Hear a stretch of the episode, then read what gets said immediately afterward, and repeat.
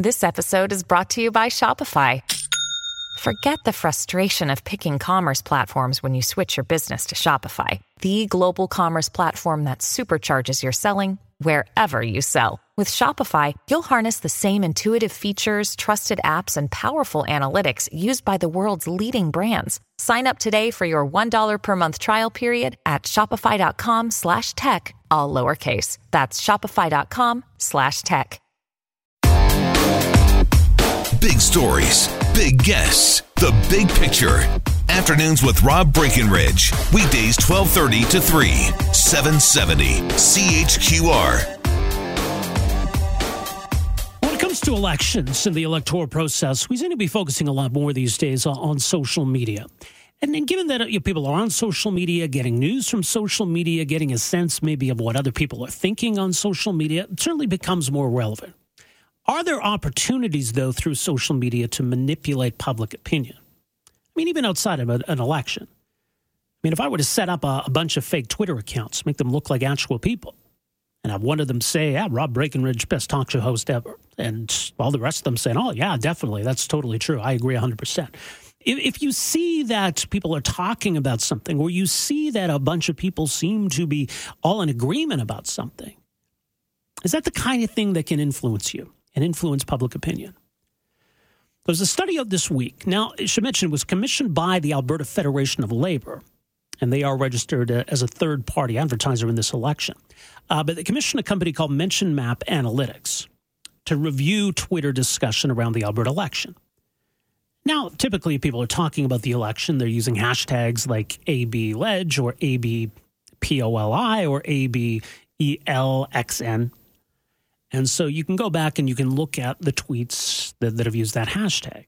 Now, it's also possible people are tweeting about the election and not using those hashtags, but that's what this study looked at. Based on their analysis, Mentionmapp found that nearly 29% of the profiles that were tweeting about the, the election were likely to be bots.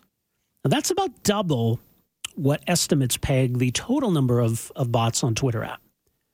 It's estimated about 15% of all Twitter accounts are, are bots. Now, at this point, and even the company concedes there's no way of knowing who put these fake accounts there. There's no way of knowing what kind of an effect this, this might have on the election, if any. So, is this something we should worry about? Joining us to talk more about the issue, very pleased to welcome to the program Tom Keenan. He's a professor at the University of Calgary. He's author of the best selling book, Technocreep. Tom, great to have you with us here. Welcome to the program. Happy Election Day. Uh, well, to you as well. Uh, let's start with a, a, fairly basic question here. Tom, when we refer to bots, what are we referring to? These are automated uh, programs, basically. So if you're on Twitter and you see something you like, you can retweet it, or you can type in original content, and it goes out there. A bot is not a human being. It's something that somebody has programmed, and it might retweet something. You might feed it content. And the way that Mentionmapp study worked is it looked at Twitter accounts that were just doing a tremendous amount of tweeting, faster than they figured any human being could do, and that was their main criterion for deciding if it was a bot. Because it's difficult to know, isn't it? Yeah, you can't ultimately. I guess Twitter might have some information deep in its files, like the IP address that created it and so on. And I'm sure they do some work to try to get fake, rid of fake accounts. On the other hand, you know, the stocks of these social media companies are very much key to, well, how much, how many followers have you got? How many users have you got? So it's not really in their interest to go, you know, doing too much house cleaning. Well, yeah, and sometimes it's obvious where you got an account that was created a day ago, uh, and it's got you know a random sequence of ten numbers in the name. They they haven't tweeted about anything, and all of a sudden they've got a lot of opinions on Alberta politics. There's yep. no photo or any of that might be a red flag, but but some of them can be pretty sophisticated. Yeah, there actually are companies that start Twitter accounts for the sole purpose of letting them age like fine wine so that it's not a new account. It's been around for 18 months and then they will do a kind of spam as a service type of thing where they use those accounts to go out there and send things. And when you check, you go, oh, that thing's been around for a while. But usually if you take a good look at it, you can figure out that it's not a human being behind it. So who actually? I mean, is a lot of this automated? Are there programs that can generate realistic-looking yeah, tweets? You go on Google, go on Google and type in "create a Twitter bot," and it will tell you how to do it. It takes some coding in a language like Python or something like that. But as I said, there are unscrupulous companies that will do it for you, kind of as a service. There was one politician, Quebec's Pauline Marois, who was caught buying fake Twitter followers. Now, she probably didn't do it personally. It was probably someone on her staff, but it was well documented that to puff up her reputation, no. she went to one of these companies and they supplied her with a whole bunch of followers who loved everything she said because they were bots. Well, yeah, there are people who do that, and it's a way of saying, you know, look at me, I'm so influential, I've got all of these followers. But in terms of people looking to advance a political agenda, where, where's the value in this? There is the theory, and it's often now attributed the big lie theory attributed to Hitler that if you see something over and over again, you start to believe it. It's like an unconscious thing. It's right up there with if you actually own something, you think it's more valuable than if you're just looking at it. So it's kind of a trait of human nature that if we see even a lie repeated over and over, we're going to tend to believe it, and that's part of the theory behind this. I did have a graduate student who did some really good research on the Iranian election a couple of elections ago, and he tracked down all the Twitter traffic. And that was his first problem. There was yeah. so much Twitter traffic. It was no like kidding. drinking from a fire hose. But he got a bunch of it. And two of his key findings, a lot of the people who claimed that they were in Iran were in fact in California or somewhere. A lot of the tweets that were written in Farsi, the Iranian language, had been written in English and then translated with Google Translate. And the other bonus finding he found is there were people who switched midway. They supported one candidate and suddenly, no, no, he's a dog. We want to go support that guy. And often that's because their accounts were hijacked by bad guys. Interesting.